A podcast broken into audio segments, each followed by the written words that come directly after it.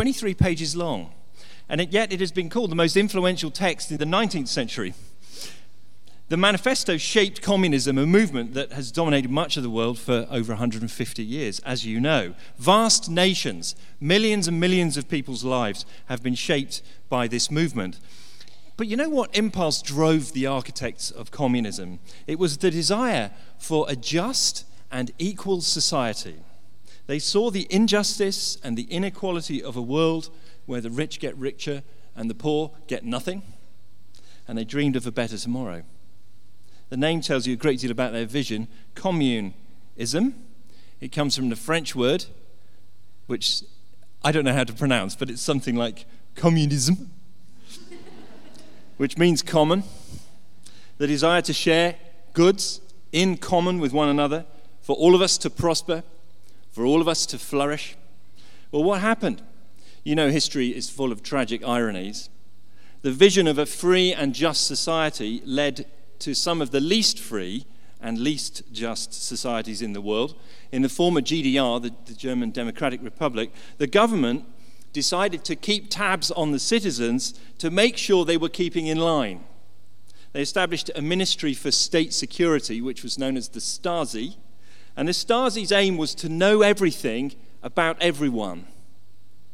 Its annual budget has been estimated at $1 billion out of a population of 16 million people, get this, 16 million in the country, they had files on 6 million of the citizens. The Stasi had 90,000 full time staff who were assisted by 170,000 full time collaborators. That's nearly 2% of the population. But they also had a much larger network of occasional informers that brought the total up to one in every six and a half people one in every six and a half people in the former GDR was a spy. Everyone had a spy in the family. Why? Because they were trying to keep up standards and hold everyone to the great vision. And there's an old saying the best laid plans of mice and men go awry. The dream of a newer society there turned into an oppressive nightmare in which neighbors were paid to spy on and judge each other. Yet something like this happens every single day in every one of our hearts. It's called being judgmental. We all do it. When we're judgmental, we look at someone else's life, someone else's character, someone else's behavior, and we look at them with a harsh, critical spirit. The essence of it is that we look down on them. You know, we put ourselves up higher than them and we look down we see ourselves as superior in some way and we, we judge them to be inferior and unworthy, and we all do it every day. Really? Yes, really.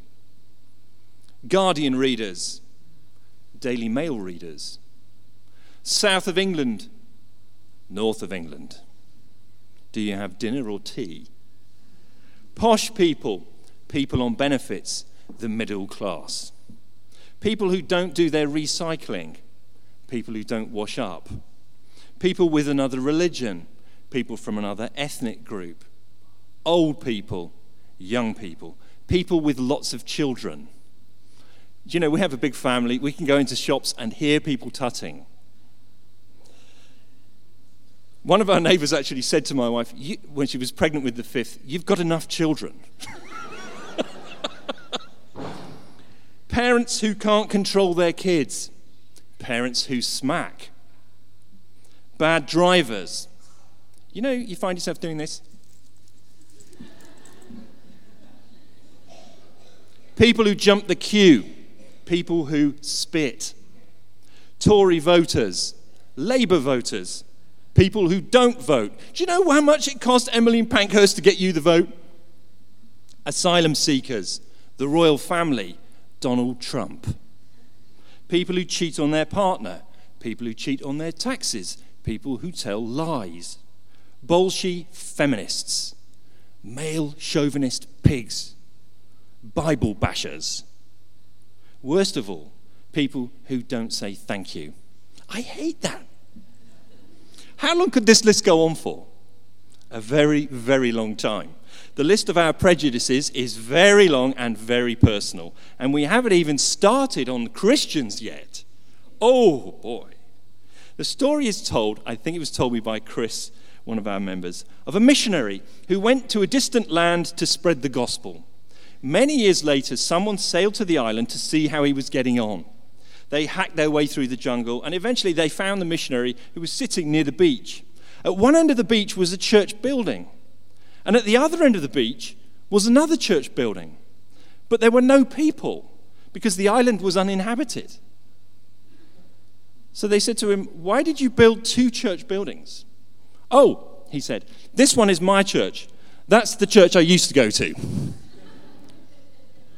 Christians, how do we exhibit a judgmental spirit? Churches that are too traditional, churches that are too happy clappy.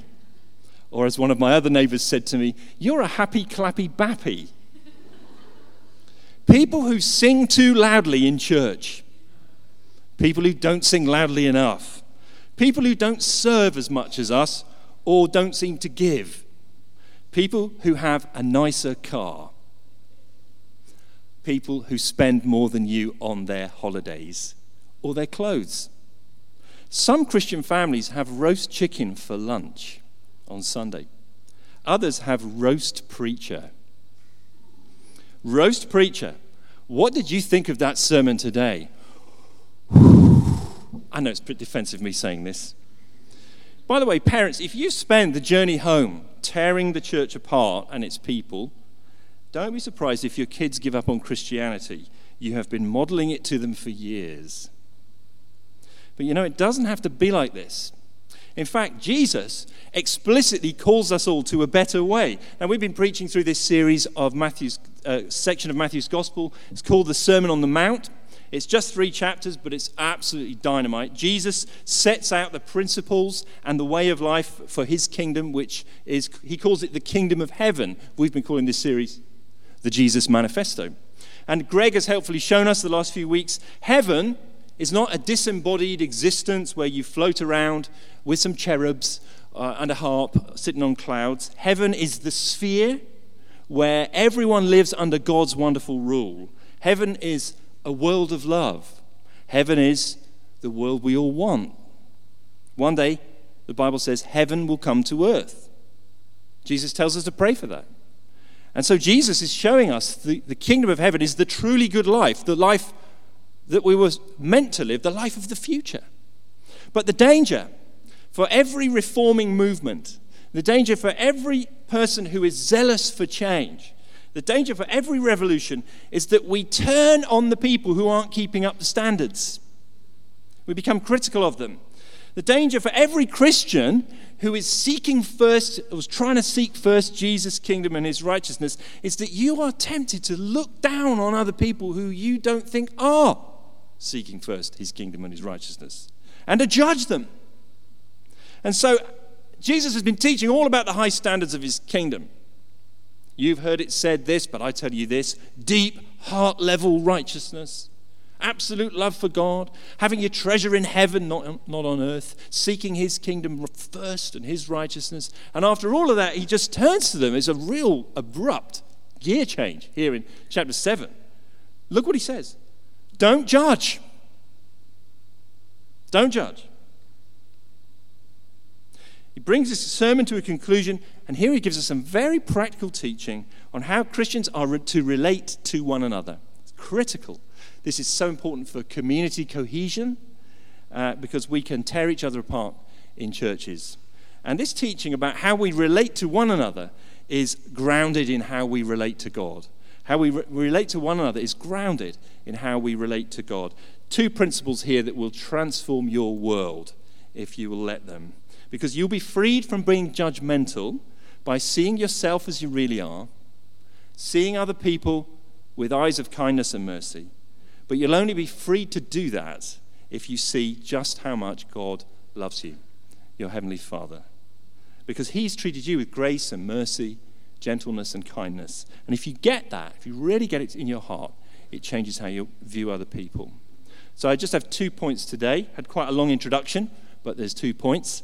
Uh, one, treat other people as yourself. Two, treat God as your father. Treat other people as yourself and treat God as your father. Firstly, treat other people as yourself. Verses 1 to 5. Jesus begins very bluntly with this simple command do not judge, or you too will be judged. Now, what does he mean? He's not referring here to the legal system, to courts and a justice system in a, in a country or in a society.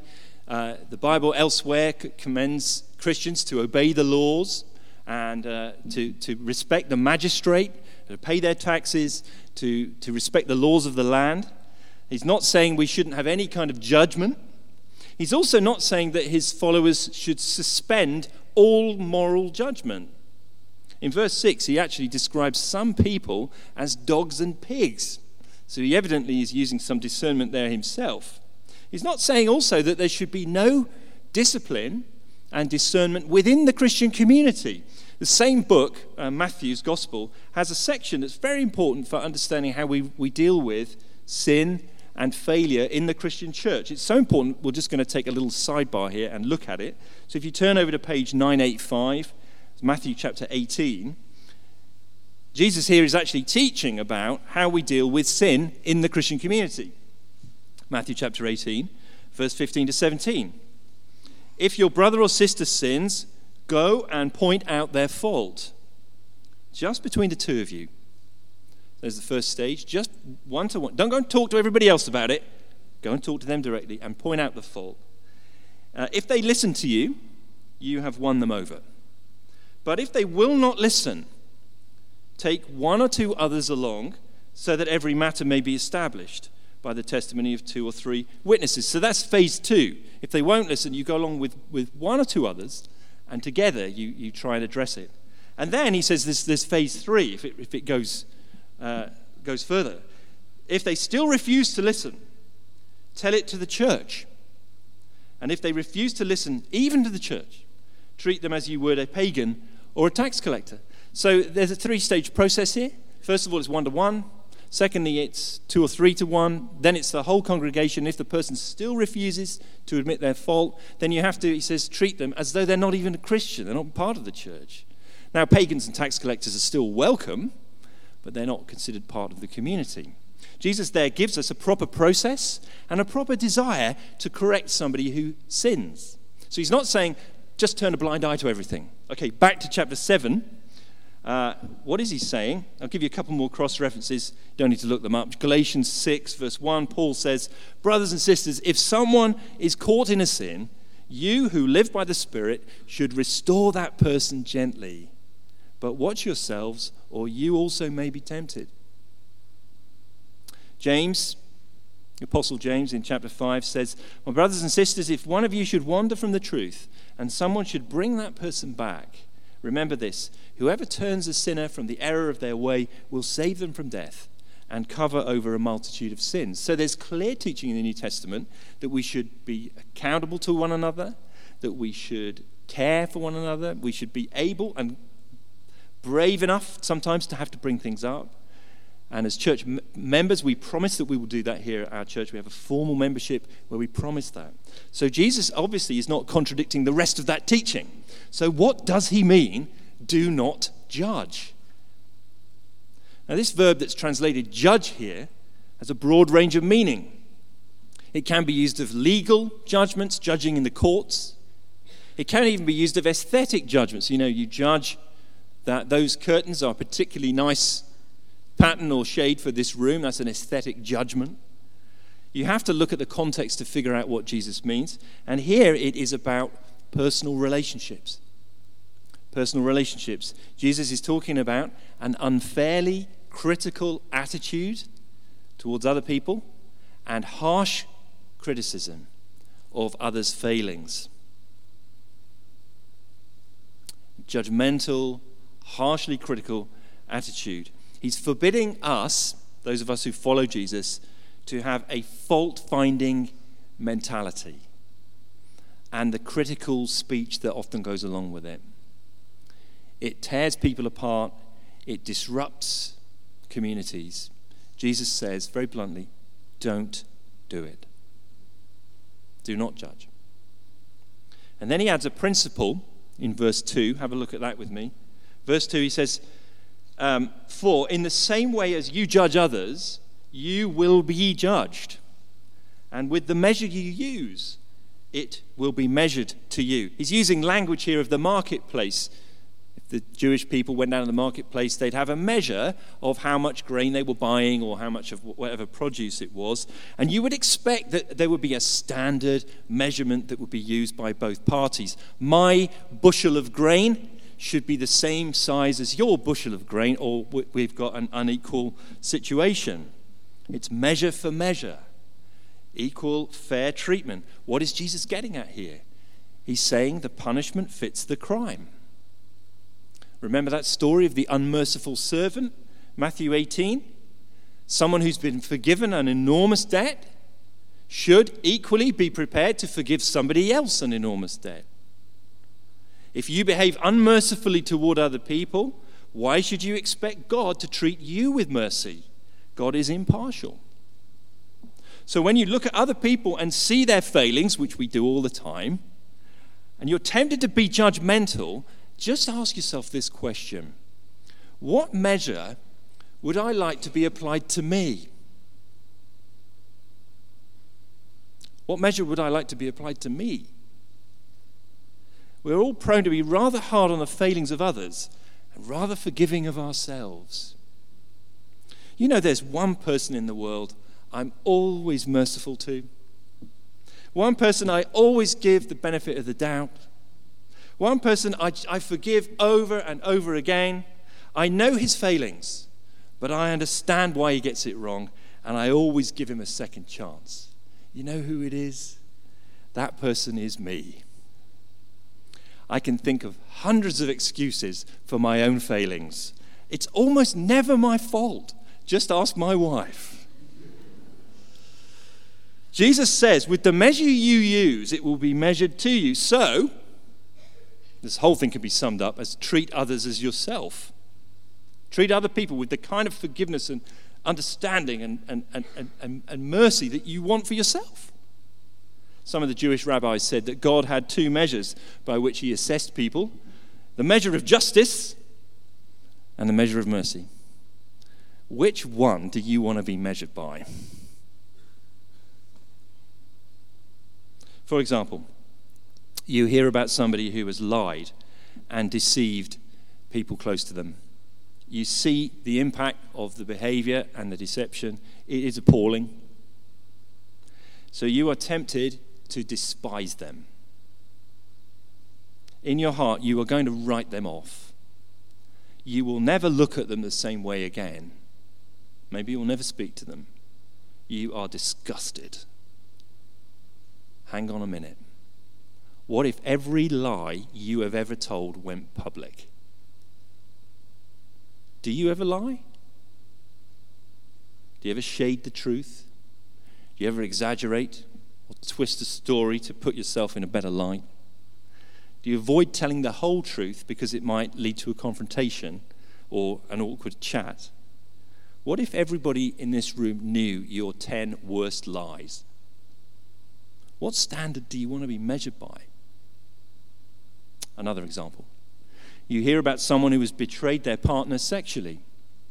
You can see the hurt and the devastation it has caused. The, the betrayed person is wounded, deeply wounded. You are outraged by it and very upset.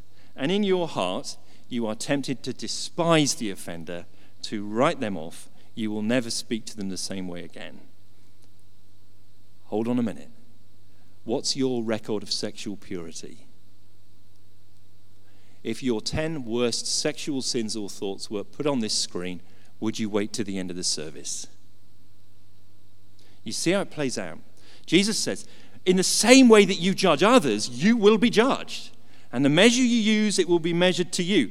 Judged and measured by whom? Now, on one level, it's by other people because our sins have an uncomfortable way of finding us out.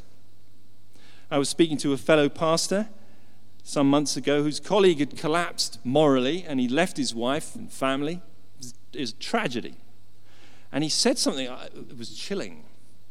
He said, What I've learned is this If you have a secret, it will come out. If you have a secret, it will come out. And when it comes out, how do you want to be judged? We want to be judged with mercy. But there's another horizon. It's not just the judgment of our peers, this one is, is more somber. It's the final judgment where everyone who's ever lived will face God. Scholars talk about places in the Bible where verbs are used in, that are passive verbs, and the person who's going to do the action isn't named, but it's implied that it's God. They call them divine passives. There are two passive verbs like that in, in, in this verse. In the same way you judge others, you will be judged. And by the measure you use, it will be measured to you. Who's going to do that judging and measuring? Do you know who finally does the judging? Is a holy, spotless, and awe inspiring God. Now that should make us tremble. When I face God, I won't even look at him, I'll be down on my knees. I want him to use the measure of mercy, don't you? Now, there's amazing news coming about this in point two, but we're still on point one. Treat others as yourself. Jesus is such an amazing, vivid preacher. He's given that simple command don't judge. And now he's given this principle, reciprocal, you know, the measure you use. Now he tells a little story, little parable, uh, and he uses some humor here to drive home his uh, two points. Read verses 3 to 5. Why do you look at the speck of sawdust in your brother's eye and pay no attention to the plank in your own eye? How can you say to your brother, Let me take that speck out of your eye, when all the time there's a plank in your own eye? You hypocrite. First, take the plank out of your own eye, and then you will see clearly to remove the speck from your brother's eye. Just imagine you have a problem with your eyes, and you are sent to the Royal Eye Hospital just up the road here in Manchester, Oxford Road. And you're, you're taken in, and they, you know, they take you into the operating theatre, and you're, you're lying down, and you're, it's nerve wracking. It's your eyes. It's not like your toenail. I mean, uh, who wants to touch their eyes? And in the, they bring in this top surgeon who's going to do the operation. And when he comes in, you see he's got a piece of wood sticking out of his eye. It's about this long. And he's coming in like this. Where's the patient? Oh, yes. Hello. Good. Uh, scalpel? Would you stick around? When he reaches for that scalpel, he's looking at trying to see what's going on here. I do not want a blind man operating on my cataracts or doing laser surgery on my cornea. You know, the Lord Jesus was a carpenter. That was his first job. I suppose it wasn't his first job because he also created the universe. But anyway, run with it. He'd grown up around his earthly father's workshop, Joseph, his earthly father, not his biological father. And Jesus here reaches back to that memory and he says, You imagine you, you, you're in the, you, you see a splinter in your brother or your sister's eye, you see a failing. It really is a failing. It's a genuine defect, it's a problem, maybe a sin or a character flaw. How can you deal with that splinter without checking the plank sticking out of your own eye? Jesus is making two points here. Firstly, it is inappropriate to draw attention to another person's failing when your own failing is much greater. Not going to help anyone. There's a problem of perspective, isn't there? How big is a speck? How big is a plank? And you know, we need to be very careful because often the failings that we get most annoyed about in other people are our own failings. I don't know why this is, but it's true. The things we get most annoyed about in other people are our own failings. So let that be a diagnostic tool for you the next time you find yourself getting annoyed with someone. Jesus' second point is very practical. You can't be of real help to someone until your own problem has been dealt with. But notice in verse 5, there is a speck. There is a speck. Take the plank out, and then you will see clearly to remove the speck. You can be involved in removing it, but only after very careful self examination and only with great sensitivity. If someone is taking a speck out of your eye, how do you want them to do it? I remember years ago, I used to cycle to work, and I was cycling home. It was before I was married, and a small fly flew straight into my eye. And somehow, this fly managed to get under the eyeball, and it kind of went around the back. It was horrible. The more I tried to get it out, and I was sort of cycling along with one hand, the fly got further and further back. I could, I could still feel it, sort of moving around. And I was really freaked out. And I'm part of me thinking, what's going to happen if it stays in there? You know, is my eye going to, is it going to die and rot and I'm going to lose the eye? You know, hypochondriac. When I got home, I asked my mum to remove it. I was 25 years old. Mum, please would you get this fly out? I, I can't even touch, I mean, I don't know how you people with contact lenses can do it. I can't even touch the surface of my eye. I, she was there coming towards me, trying to get this thing out with a pair of tweezers. I mean, how tenderly did I want to be treated at that moment? Please take care of me, Mum. She got it out. You know, this is so critical for us that we treat each other with such care and sensitivity and tenderness. Oh, how hard it is. But how important it is. If we're going to build a church, we've been talking about being a city on a hill that cannot be hidden. We talk about being a community of light. Then we're going to have to do this really carefully, very humbly deal with each other. Jesus said, This is how the world will know that you are my disciples if you love one another. And what does love look like? That we're absolutely strict to avoid a harsh, critical spirit that we measure other people with the kind of standard I would like to be applied to myself. And if you do need to correct someone or bring something to their attention, you do so with the utmost humility and care and gentleness and, res- and tender respect as a fellow sinner, not as a harsh critic. May God help us to grow more and more in, in this grace. Do you know, Jesus even goes so far here in verse 12. He says, This really summarizes the entire Old Testament. This, he says, if you want to sum up the whole moral vision of the Bible, you can do it in 13 little words. In everything, do to others what you would have them do to you.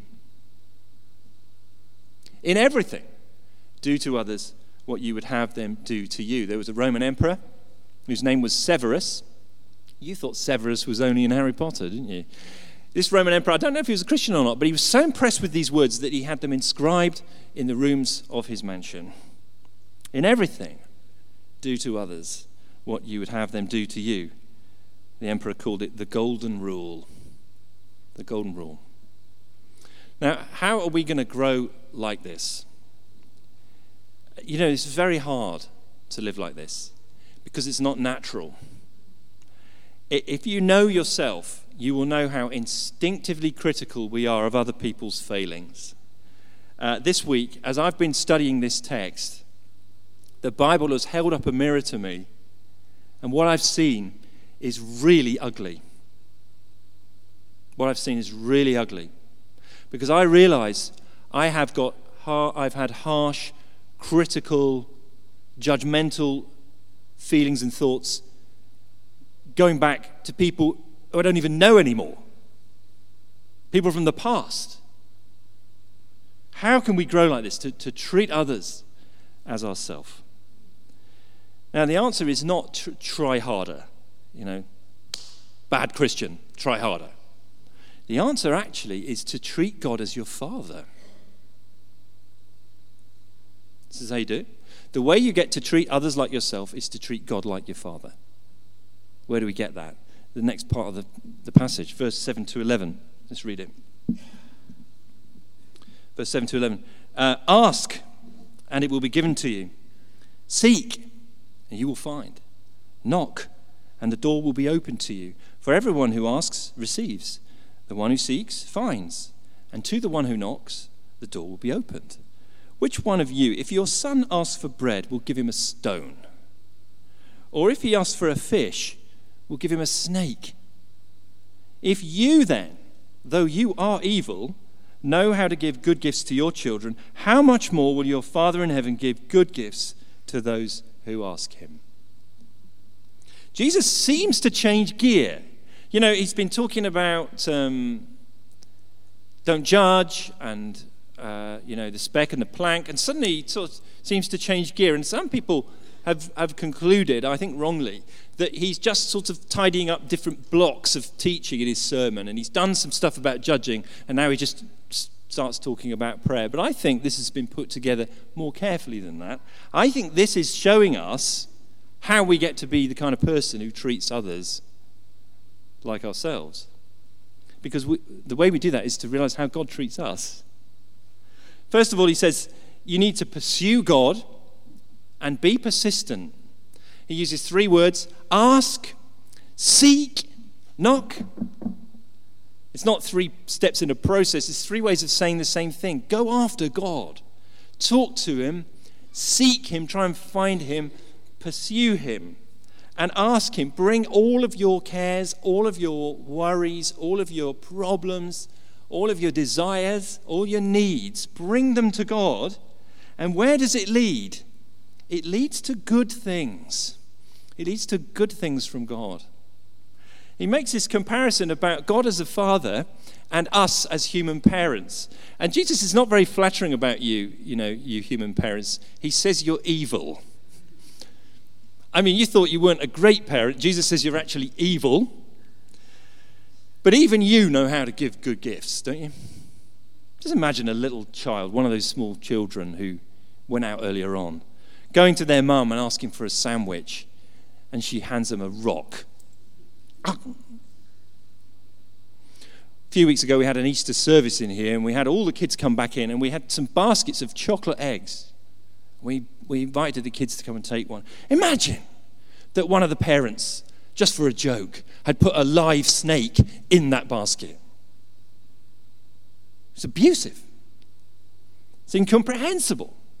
No loving parent would dream of it. Jesus says, You know, if your son asks you for a fish, which is kind of staple diet in those days, you wouldn't give him a live snake. By the way, this was a culture where they didn't eat snakes. You wouldn't do it. Jesus says, you, You're evil, but you know how to give good gifts. How much more your loving Heavenly Father? How much more?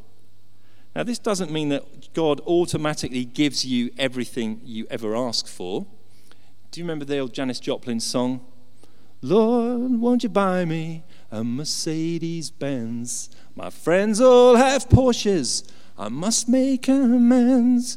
Worked hard all my lifetime. She's asking for a Mercedes Benz. God doesn't necessarily give you everything you ask for, but He does love to hear you pray. And He does delight to give you everything you need. Everything you need, you really need. There's a scholar called uh, Tom Wright, a professor up in at the University of St Andrews. He, he has this wonderful comment here. He says, Does Jesus really mean that God is going to answer every request we make? That he's like a father longing to give his children what they want and need? Can we truly take him up on such remarkable, open ended promises? I think sometimes our failure to believe such promises and act on them doesn't come from a failure of faith, but a natural human reluctance, like a dislike of fundraising. Maybe I was taught when I was little not to go on asking for things all the time. It's too long ago to remember. But I suspect many people have an instinctive reluctance to ask for things. If pressed, they might say it was selfish, or that God had better things to do with his time than to provide whatever we suddenly happen to want. Well, that may or may not be true, but it would be a shame to tone down one of the most sparkling and generous sets of promises anywhere in the Bible. Maybe it isn't selfish to ask for things. Maybe it's just the natural thing that children are supposed to do with parents. Maybe our refusal to do so actually makes God sad or puzzled. Why aren't his children telling him how it is for them? What they'd like him to do for them? So I want to ask you, Christian, Do you believe this? Do you believe it? Do you believe that God is your loving Heavenly Father who wants you to go and ask Him for things? I'm becoming convinced as the years go by that one of the biggest problems most Christians face in their Christian lives is that they don't really believe that God loves us. You don't really believe that God loves you. You kind of think He just tolerates you if you're well behaved. You don't really believe the open arms of the Father who welcomes you into His family, do you? But just look at what He paid for you. You know, uh, the Bible says that by nature, by, the, by our inherited nature as human beings, we are actually enemies of God. We're not born neutral, we're born wicked, sinners, rebels, far from God. The Bible's picture of us is not flattering at all. Jesus already said, You are evil. But so, therefore, for you to be in God's family, what does He have to do? He has to adopt you. Probably the most famous verse in the Bible. It's been translated into goodness knows how many languages. John chapter 3, verse 16. For God so loved the world that he gave his only Son. He gave his only Son that whoever believes in him should not perish but have eternal life. That's what God did, God the Father did, to bring you into his family. He gave his Son for you so that you could become his son or daughter. He adopted you. Having done that, does he want to spend time with you? Is he interested in hearing your problems? Does he care? There's an amazing verse in a part of the Bible that most people hardly ever read, let's be honest. The, the book of Zephaniah. I'm going to tell you the page number because most of us can't even find it. Zephaniah, it's on page 946. Zephaniah is this little prophet, Israel's history. And he just has this little book, three chapters. That's his whole message. But wow, Zephaniah's got something to say. Page 946, Zephaniah 3, verse 14. And I'm going to finish here. Sing, daughter Zion. Shout aloud, Israel. Be glad and rejoice with all your heart daughter Jerusalem, the Lord has taken away your punishment. He has turned back your enemy. The Lord, the King of Israel, is with you. Never again will you fear any harm. On that day, they will say to Jerusalem, Do not fear, Zion. Do not let your hands hang limp. Listen to this. The Lord your God is with you, the mighty warrior who saves. He will take great delight in you. In his love, he will no longer rebuke you, but he will rejoice over you with singing. If you're a Christian, this is even more true for you than it was for the people of Israel. God will take great delight in you and no longer rebuke you. He rejoices over you with singing. God is singing about you. You see the affections of this Father? Jesus says, How much more? Will your Father in heaven give good gifts to those who ask Him? Do you believe it? We're not measured, thank God, with the measure of justice, uh, but the measure of mercy. Because the Lord Jesus Christ came from heaven, became one of us, lived a perfect life, died a perfect death, went to the cross, and on his cross, he said, Father, forgive them. They don't know what they're doing. And then he said later, It is finished. He had paid the debt for all our sins. That's the extent of God's mercy to you and me, who by nature oppose him. He loved you so much, he did that. So, Jesus concludes, Therefore, do to others as you would have them do to you.